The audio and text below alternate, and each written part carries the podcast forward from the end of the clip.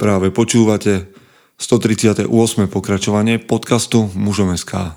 Moje meno je Peter Podlesný a budem vás aj dnes prevádzať pri premyšľaní o tom, čo to znamená byť mužom v 21. storočí.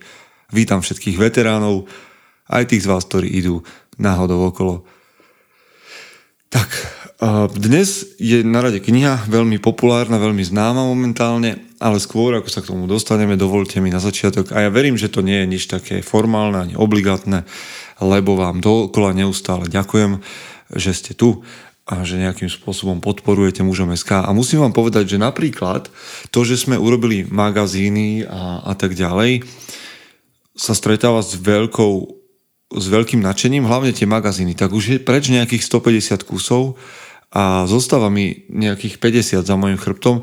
Prišli šiltovky s našim novým logom, aj s nápisom Semper Virlis. Verím, že sa čoskoro dostanú aj na web do sekcie Podporím. Sú tam ešte nejaké manžetové gombiky, sú tu postery a podobne. Popravde nikdy som neplánoval robiť nejaký merch, ale nejakým spôsobom sa to vyvinulo a zrazu je okolo mňa.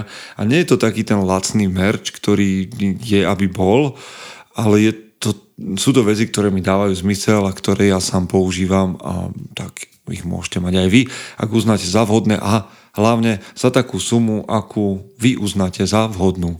Takže toľko k tomuto.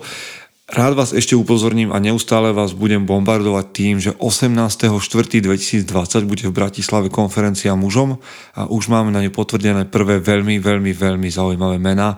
Minimálne za mňa tam máme dvoch chlapov, ktorých stojí za to počúvať a ďalší, ďalší sa už formujú, vynárajú z tej hamlí našich dohôd a podobne. Takže toto určite bude stať za to. A ak chcete mať o tom dostatok informácií, tak choďte na web mužom.sk a tam konferencia, zadajte svoj mail a určite sa k vám dostanú všetky info a predaj by sme chceli začať už veľmi, veľmi skoro. Ak chcete niektorý z tých našich produktov, hm, ten magazín alebo čokoľvek, tak info zavinač muzom.sk a pôjdem si kvôli vám vystať frontu radu na pošte. Dobre priatelia, ďakujem ešte raz za vašu podporu. Som veľmi rád, že ste tu. Som veľmi rád za všetky pozvania na kávu, ktorú, ktoré, ktoré od vás prichádzajú k nám na účet či je to euro alebo viac, veľmi nám pomáhajú, hlavne teraz, keď dávame tlačiť tieto magazíny a podobne. No a potom je tu ešte jedna vec, že vás pozývam do uzavretej skupiny mužom SK, ak ste muži a ak máte záujem robiť niečo v netoxickom prostredí a pracovať na sebe, takže toto je taká skupina, kde ste určite veľmi vítaní. A potom som tu mal ešte jednu drobnosť, ktorá mi teraz nejakým spôsobom vypadla, takže asi nebola až taká dôležitá. V každom prípade a ideme teraz do knihy, respektíve do zvučky a potom je tu už kniha. Chce to znáť svoji cenu a ísť houževnate za svým, ale musíš umieť snášať rány. A ne si stežovať, že nejsi tam, kde si chcel a ukazovať na toho nebo na toho, že to zavideli. Pôjdeš do boja som. Ak dokážeš sniť, nedať však sním vlád. Práci taše činy v živote se odrazí ve viečnosti. Kde je vôľa, tam je cesta. Istý druh krásy. Zaslužte si své štíty. Vítajte po zvučke. Viete, že celý tento náš projekt Mužom SK sa deje veľmi organicky a tak ďalej, takže tak ako veci vznikajú a rastú a pripájajú sa muži, ktorí sú šikovnejší odo mňa, ale aj dámy, ktoré by rady pomohli s týmto našim projektom, tak sa ukazujú nové a nové veci a už viem, čo som chcel a preto hovorím o tej organike. Ak náhodou počúvate cez iTunes, skúste nás tam ohodnotiť pár hviezdičkami a napísať nejakú recenziu. Vždy poteší, keď také niečo vidím, že nejakým spôsobom ceníte a myslím, že vám to nezaberie nejak veľa. Teda ak nás počúvate v Apple podcastoch alebo z iTunes alebo akokoľvek, tak nás viete v hitparáde ohodnotiť. Dobre, dosť bolo prozieb a ďakovaní, ideme do knihy. Dnes je to kniha, ako podľa názvu viete, Atomové návyky od Jamesa Cleara. Veľmi populárna kniha, svetovo, ale aj na Slovensku a mám dojem, že už idem s takým, ako sa hovorí, krížikom po funuse, že ste ju vlastne všetci čítali. Ale ak náhodou váhate, či je táto kniha pre vás, tak sa na to poďme pozrieť. A naozaj sa nedostaneme ani cez polovicu knihy tými ukážkami, pretože už len do polovice som mal čo robiť, aby som vybral iba 5 ukážok a viete, že toto naše čítanie z kníh vyzerá tak, že vám budem čítať pár riadkov a potom k tomu pripojím svojich pár postrehov a svojich pár myšlienok a vy sa budete môcť rozhodnúť, či vám táto kniha za to stojí alebo nestojí. V každom prípade atomové návyky ako jedna z kníh, ktorá mm, nejakým spôsobom, a ja nemám rád, lebo viem, že tá kategória osobnostného rozvoja alebo motivačných kníh je taká už sprofanovaná, ale toto je kniha, ktorá poskytuje veľmi praktické záležitosti a hlavne obsahuje príbehy. Takže ja mám takéto knihy rád, aj keď si snažím vyberať kvalitu. No a toto za kvalitu považujem, tak sa poďme pozrieť na prvú ukážku. Takže Vaše výsledky ukazujú kvalitu doterajších návykov. Váš kapitál ukazuje kvalitu doterajších finančných návykov. Vaša hmotnosť ukazuje kvalitu doterajších stravovacích návykov. Vaše vedomosti ukazujú kvalitu doterajších učebných návykov. Váš neporiadok ukazuje kvalitu doterajších upratovacích návykov. Dostanete to, čo opakujete. Ak chcete predpovedať, ako v živote dopadnete, stačí sledovať krivku drobných ziskov a strát a zistíte, kam vás dovedú vaše každodenné voľby o 10 či 20 rokov. Míňate každý mesiac viac, ako zarobíte? Chodíte každý týždeň do telocvične? Čítate knihy a učíte sa každý deň niečo nové? Takéto malé zápasy zadefinujú vaše budúce ja aj mne, možno aj vám sa zdajú tieto zistenia alebo tieto tvrdenia triviálne, jednoduché, ale ja som z tohto nadšený.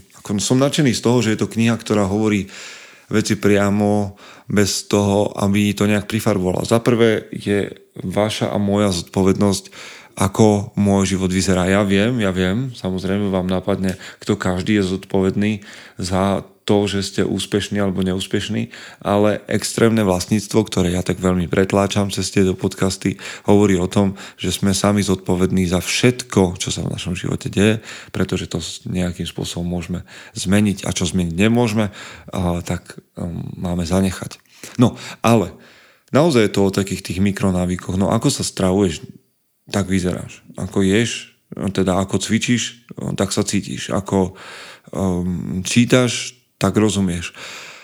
A ja sa často pýtam chlapov okolo seba, že ak budú robiť to, čo robia, alebo čo robili uplynulý týždeň, či ich to dostane tam, kam snívajú. A to je otázka na vás. Váš životný štýl a návyky, ktorými žijete, vás dostanú za 10 rokov kam? No. A myslím si, že to je veľmi dôležitá odpoveď, ktorú potrebujeme si zložiť každý sám. Čas znásobuje rozdiel medzi úspechom a zlyhaním. Rozmnoží čokoľvek, čo mu dáte. Dobré návyky robia z času vášho spojenca. Zlé návyky robia z času vášho nepriateľa. Návyky sú dvojsečná zbraň. Zlé návyky vás môžu dostať na kolená rovnako ľahko, ako vám môžu, ako vám dobré návyky pomôžu na vrchol, preto je dôležité porozumieť detailom. Musíte pochopiť, ako návyky fungujú a ako ich navrhnúť podľa vlastných predstav, aby ste sa vyhli nebezpečnému ostriu meča. Tak a táto kniha je naozaj o tom, ako si budovať návyky a podobne. A možno si poviete, že to je jednoduché a v tom prípade vám gratulujem, pretože ste asi patríte medzi tých šťastných, ktorí majú svoj život pod kontrolou a v cajku, čo je fajn ale ak ste náhodou tí, ktorí bojujete s novými návykmi a máte mnoho zlozvykov, tak ako ja, tak táto kniha minimálne dáva odpoveď na to, že existuje cesta von. A dokonca veľmi prakticky hovorí o tom, aká cesta existuje von. A čo je problém tejto knihy je, že ak, ju nezačne, ak sa nezastavíte pri čítaní v nejakom odseku a neurobíte, čo vám v tej chvíli napadne, že by ste urobiť mali podľa riadkov, ktorými ste prešli, tak táto mm, kniha skončí vo vašej knižnici, tak ako desiatky, možno stovky iných kníh, ktoré by vás mohli posunúť, ale posunuli by vás iba akciou. To znamená, ak v tej chvíli nezastanete a nezačnete praktizovať to, čo vám cinklo do nosu, ako v popoluške, tak mm, ostane všetko po starom. To je krutá pravda. Poďme troška ďalej knihe do kapitoly, ktorá sa volá Najlepší spôsob, ako začať s novým návykom a hovorí o takejto veci. Francúzsky filozof Denis Diderot prežil takmer celý život v chudobe, no všetko sa zmenilo jedného dňa v roku 1765. Jeho dcéra sa chystala vydávať a on nemal z čoho zaplatiť svadbu. Napriek nedostatku financií sa Diderot preslávil ako spoluzakladateľ a autor encyklopédie jedného z najkomplexnejších diel z tej doby. Keď sa ruská cisárovna Katarína Veľká dozvedela o Diderotových finančných problémoch, zasiahlo ju to. Milovala knihy a jeho encyklopédie sa jej veľmi páčili. Ponúkla Diderotovi, že si kúpi jeho osobnú knižnicu za tisíc libier v prepočte viac ako 150 tisíc dnešných libier. Tak okrem toho teda, nielen, že Katarína Veľká ponúkla toto odkúpenie, ale dokonca urobila z Didero, neviem francúzsky, či Didero, alebo Diderota, Dideroa, um, ponúkla mu teda, že sa stane jej knihovníkom a že všetky knihy si môže nechať až do smrti. Takže toto bol, no a na to, na to teda pristúpil a z chudoby sa v bohatstve nielen, že teda zaplatil, zaplatil nejakým spôsobom aj cernú svadbu, ale došlo aj k tomu, že si kúpil šarlátový župan. No a tu pokračujeme v príbehu. Ten župan bol prekrásny. Bol taký krásny, že si okamžite všimol, ako veľmi sa nehodí medzi jeho ostatné všednejšie veci. Keď porovnal svoj elegantný župan so zvyškom majetku, napísal, že už neexistuje súlad, jednota ani krása. Čo skoro pocítil potrebu zohnať si niečo lepšie, vymenil rohošku za damaškový koberec, vyzdobil si dom drahými sochami, kúpil si zrkadlo nad kozubovú rímsu a krajší kuchynský stôl, vyhodil staré prútené kreslo a na jeho miesto položil kožené. Jedna kúpa viedla k druhej ako padajúce domino. No, pravdepodobne to poznáte, pretože ak konáte podobne a pozorujete takýto dominový efekt, tak sa to volá práve Diderov efekt, alebo Diderotov efekt. Diderotov efekt hovorí o tom, že nákup novej veci často spustí spotrebnú špirálu, ktorá vedie k ďalším nákupom. Hm? To pravdepodobne rozumiete, ak ste zberatelia a kúpite si jednu knihu a potom z tej istej série druhú, tretiu, piatu, siedmu. Od toho autora musíte mať nakoniec všetky knihy alebo si kúpite novú blúzku a tá vás vedie k tomu, že musíte zmeniť celý šatník. Ale keďže toto je podcast pre mužov, tak si nové blúzky nekupujte. Dámy, ktoré nás počúvate, to bolo k vám, teda, že si kupujete nové blúzky a tiež si ich asi nekupujte, pretože veľkou témou sa stáva slow fashion. Takže... OK. Prečo na tom záleží? Pri budovaní nových návykov môžete toto prepojenie využiť vo svoj prospech. Jedným z najlepších spôsobov, ako si vytvoriť nový návyk, je identifikovať existujúci každodenný návyk a naskladať naň ten nový. Volá sa to skladanie návykov. Skladanie návykov predstavuje špeciálnu formu realizačného zámeru. Namiesto toho, aby ste spojili nový návyk s konkrétnym miestom a časom, spojíte ho s existujúcim návykom. Čo to znamená? Napríklad meditácia. Potom, ako si každé ráno nalejem šálku kávy, budem jednu minútu meditovať. Hej, čiže viem, že každé ráno pijem kávu, ja teda som ešte nikdy nepil kávu a niektorým ľuďom to dvíha obočie, že ako to, že som nikdy neochutnal kávu, ale tak nejak to vyšlo. Ale vy, ktorí pijú, pijete, tak si s týmto svojim návykom spojíte to, že po vypití alebo po naliati tejto šálky minútu budete meditovať, čokoľvek to pre vás znamená. Alebo, aby ste tomu lepšie rozumeli, cvičenie. Potom, ako si vyzujem pracovné topánky, hneď sa prezlečiem do cvičebného úboru. Hej. Vytvárate si návyk tým, že si vytvoríte takéto prepojenie. Hej. Um, manželstvo. Potom, ako si ľahnem večer do postele, čo robíte každý večer, poboskám manžela, manželku. Čo možno nerobíte každý večer, ale mali by ste. Takže.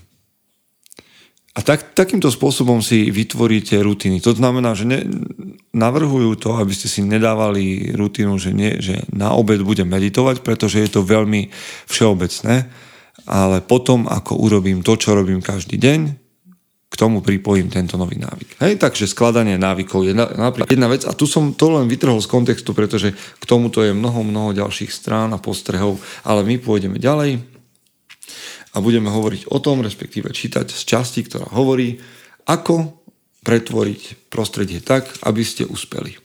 No. Tak sa na to teraz si tak pripadám ako taký a deduško. No tak. Ukázalo sa, že domy v tejto štvrti boli takmer identické. Líšili sa len v jednej veci. V umiestnení elektromera. Niektoré domy ho mali v, pivnice, v pivnici, iný na hla, iné na hlavnej chodbe. Asi uhádnete, že tie s elektromerom na chodbe míňali menej elektriny. Keď mali ľudia spotrebu energie priamo pod nosom a ľahko ju mohli sledovať, zmenili svoje správanie. Aj tieto domy, kde bol elektromer nainštalovaný v chodbe a nie v pivnici, mali v Amsterdame o 30% menšiu spotrebu energie ako tie, ktoré ju mali v pivnici. Jednoducho veci, ktoré nemáme pred očami a sú niekde zastrčané, nepoužívame. Každý návyk je spúšťaný určitým podnetom a máme väčšiu tendenciu všímať si tie výrazné. Prostredie, v ktorom žijeme a pracujeme nám na nešťastie často uľahčuje nevykonávanie určitých činností, pretože v ňom chýba zjavný podnet, ktorý by ich spustil. Poviem príklad. Ak máte hrazdu namontovanú na chodbe, kadiaľ chodíte každý deň, tak je pre vás jednoduchšie urobiť niekoľko zhybov denne, ako keď ju máte, povedzme, v pivnici alebo na pôjde, kam chodíte povedzme raz za mesiac. Takže, nežiada sa vám hrať na gitaru, keď je zastrčená v skrini. Nežiada sa vám čítať knihu, keď sa polička s knihami nachádza v rohu spálne pre hostí. Nežiada sa vám brať vitamíny, keď sú mimo dohľadu v komore. Hej, takže rozumieme. Poďme teda ďalej. Začiatkom 90. rokov upratovačky na amsterdamskom letisku Schiphol nalepili do stredu každého pisovára nálepku, ktorá vyzerala ako mucha. Hej, viete chlapi, čo to spôsobuje. Keď máte v pisoári niečo nalepené, nejaký terč v strede, tak čo to spraví? No začnete mieriť poriadne. Hej. Aspoň ja tak mám a myslím, že väčšina chlapov začne hrať takú hru, lebo však čo už na záchode budem robiť, tak mierim. Ak je na čo. Keď muži pristúpili k pisoáru, zjavne sa snažili mieriť na to, čo považovali za chrobáka. Nálepky zlepšili ich mužku a výrazne znížili množstvo rozliatej tekutiny okolo pisoárov. Ďalšia analýza ukázala, že nálepky každoročne ušetrili 8% nákladov na upratovanie. Čo pre letisko teda nemusí byť vôbec málo, hej? Takže toto je tá zmena prostredia, ktorá nás posúva niekam ďalej. Takže dámy, ak náhodou máte tento problém doma, tak môžete byť kreatívne k svojim mužom a pravdepodobne ich aj potešíte, pretože to, mm, aj močenie môže byť zábavné. A poďme troška ďalej.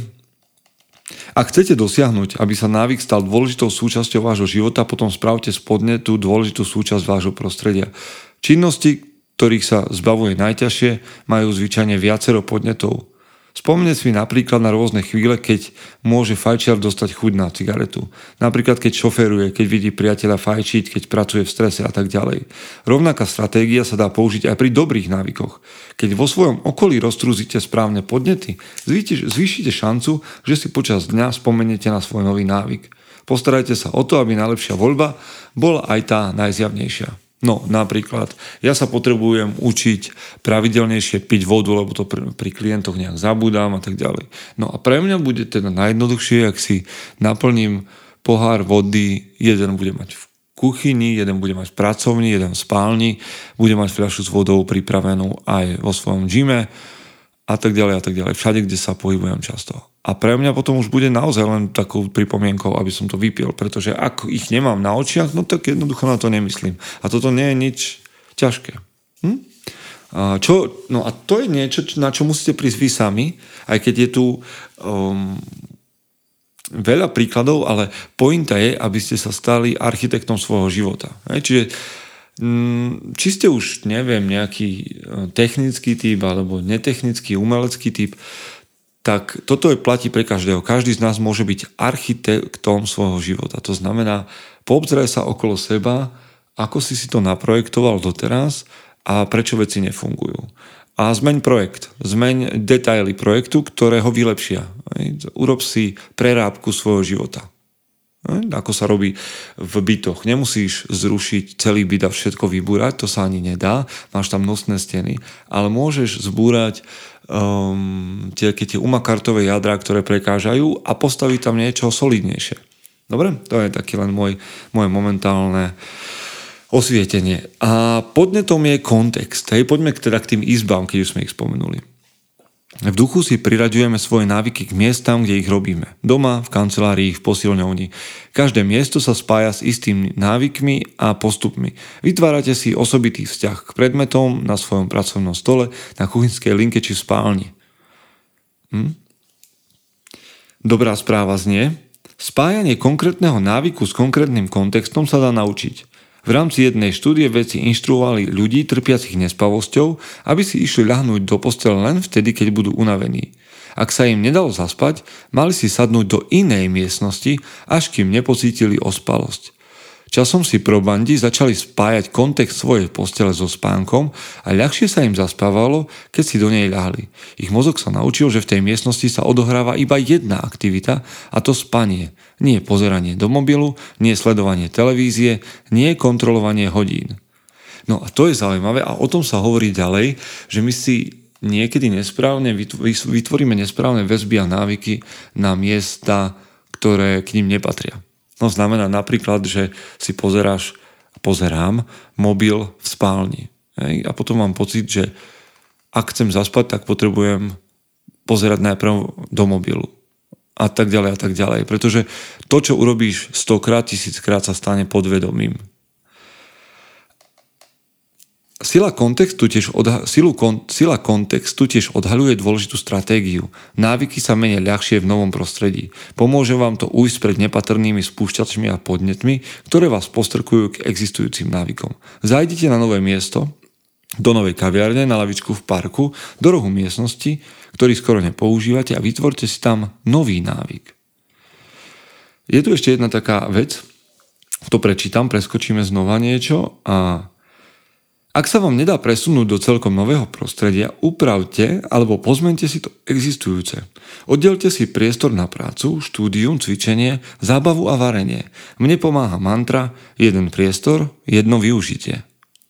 Keď som začal podnikať, často som pracoval na gauči alebo pri kuchynskom stole. Večer mi prišlo veľmi ťažko pre, zaťažko prestať pracovať. Neurčil som si jasnú hranicu medzi koncom pracovného času a začiatkom osobného. Bol kuchynský stôl mojou kanceláriou alebo miestom, kde som jedol. Na gauči som relaxoval alebo písal maily. Všetko sa dialo na tom istom mieste. O pár rokov neskôr som si konečne mohol dovoliť presťahovať sa do domu s oddelenou pracovňou. Práca sa zrazu stala niečím, čo sa odohrávalo tu dnu a osobný život tam vonku. A ľahšie sa mi vypínala profesionálna časť mozgu, keď som mal jasnú hranicu medzi pracovným a osobným životom. Každá izba mala jeden primárny účel. Kuchyňa slúžila na varenie, pracovňa slúžila na prácu. No, a to ma vedie k tomu, aby som si aj ja to tak nejak prehodnotil, pretože napríklad ja mám svoju pracovňu už v našom byte, ale robím v nej aj veľa iných vecí a mám niekedy pocit, že sa nedokážem sústrediť na prácu, pretože tu aj pozerám videá na YouTube. A podľa tejto knihy, keby som to zmenil, možno by to bolo lepšie. Ak by som YouTube videá pozeral v inej izbe, možno, že by ma nevyrušovali, ja viem teda, že sa to dá spraviť aj inak, ale chcel by som nad tým premýšľať podľa tejto knihy, možno by ma YouTube videá nevyrušovali pri práci tu. Alebo že by som odpisoval Hm, niekedy, niekedy premyšľam, na čo mi napríklad slúži mobilný telefón, lebo robím v ňom 5 vecí a chcem napísať maily, ale kontrolujem aj sociálne siete. Možno keby mi mobil slúžil len na sociálne siete a na, na maily by mi slúžil notebook, takže by to bolo oddelené a možno by to pomohlo pri práci. Hm, musím to skúsiť. Uvidíme, čo to dá. Uh, no a teda, ak nemáte ale také možnosti mať pracovňu oddelenú a kuchyňu alebo bývate v garzonke, tak si len vytvorte kúty na gauči sa oddychuje a spí. V kresle sa číta, e, pri stole sa je, na zemi sa trénuje a na stoličke alebo pri okne na parapete sa odpisuje na maily. Napríklad. Dobre, poďme na poslednú ukážku, poslednú záležitosť. A to bolo veľmi zaujímavé, takže dúfam, že, že vás pri tom nezdržím veľmi dlho. Mm, vábivá príťažlivosť spoločenských noriem. Imitujeme najmä správanie troch skupín. Blízkych, mnohých a mocných. Každá skupina nám ponúka príležitosť využiť druhý zákon zmeny správania a dodať atraktivitu svojim návykom. Imitovanie blízkych. Blízkosť má výrazný efekt na naše správanie. Platí to o fyzickom prostredí, ako sme hovorili v 6. kapitole, ale tiež o spoločenskom prostredí. Preberáme zvyky ľudí okolo seba. Kopírujeme spôsob, akým naši rodičia riešia hádky, akým naši rovesníci spolu flirtujú, ako naši kolegovia dosahujú výsledky. Keď vaši kamaráti fajčia trávu, aj vy ju vyskúšate. Ak vaša manželka zvykne pred spaním pre istotu skontrolovať, či je zamknuté, aj vy si to osvojíte. A tu som chcel zaprotestovať, lebo moja manželka podľa mňa zbytočne zamyká na večer byt a mňa to tak trocha irituje, že veď čo sa nám tu môže stať a možno by som chcela niečo zažiť, aby sa stalo, ale a myslel som si vždy, že to je tak nejak, že som proti tomu, že teda ja nekopírujem takto správanie mojej manželky, ale všimol som si, že keď minule nezamkla, tak som išiel zamknúť ja. A chcel som si povedať, a teda hovoril som si, že to je kvôli tomu, aby som jej urobil radosť, aby sa cítila v bezpečí, ale veď ona spala, bolo jej to jedno.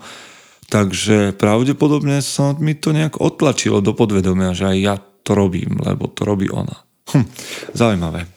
Dobre, takže jedna vec je, že imitujeme blízkych ľudí, a keď astronaut Mike Massimino študoval na magisterskom štúdiu na Massachusettskom technologickom inštitúte, zapísal sa na hodinu základov robotiky.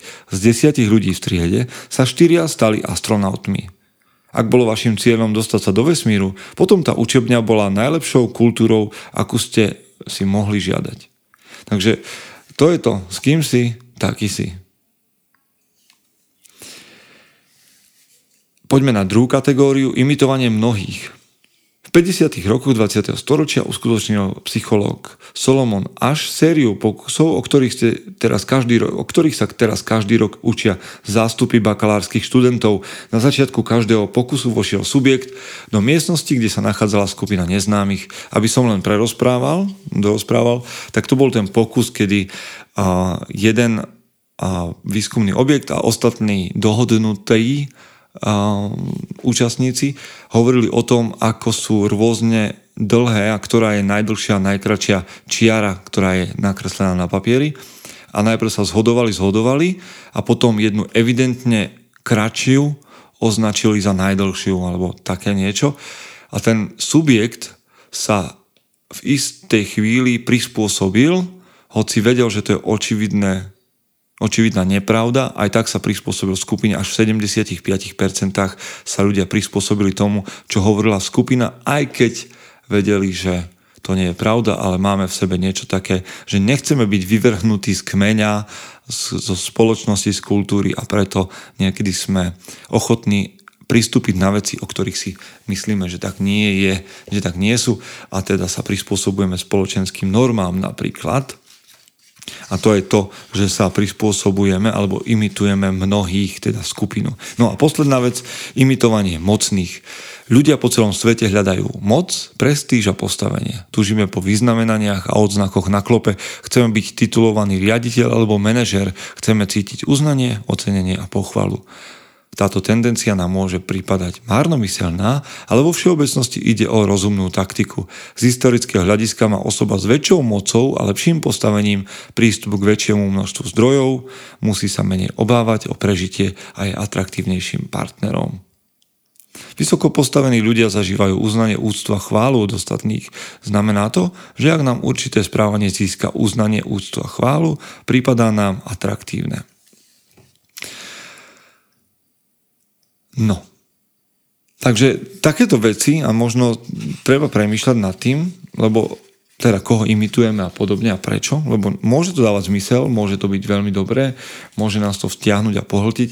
V každom prípade ste počuli pár ukážok z knihy Atómové návyky od Jamesa Cleara a sami si poviete, či to stojí za to si ju kúpiť, ale za mňa je to veľmi zaujímavé čítanie a odporúčam vám ju, aj napriek tomu, že ide o, o také mm, technické záležitosti charakteru alebo správania, ktoré potrebujete, na ktorých potrebujete pracovať, nie je to žiadna beletria, tak cením to, že sú tam príbehy a, a také veľmi praktické príklady. A za mňa sa to číta veľmi dobre. Viem, že mnoho chlapov mi ju chválilo, takže toto je jeden z typov na, na možno aj podvianočný stromček.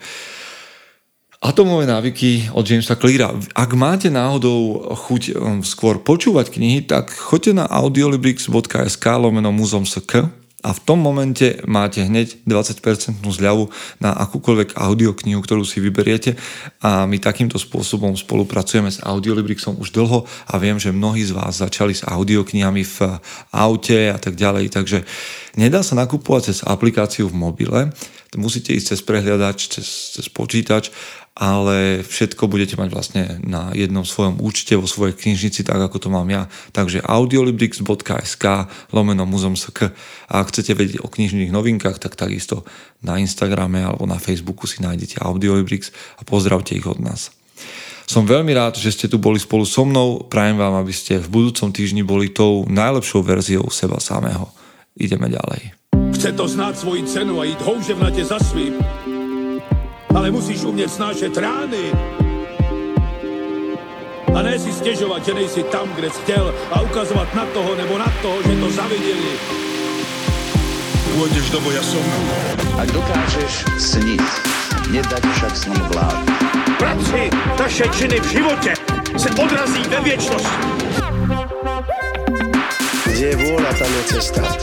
Istý druh krásy. DJ.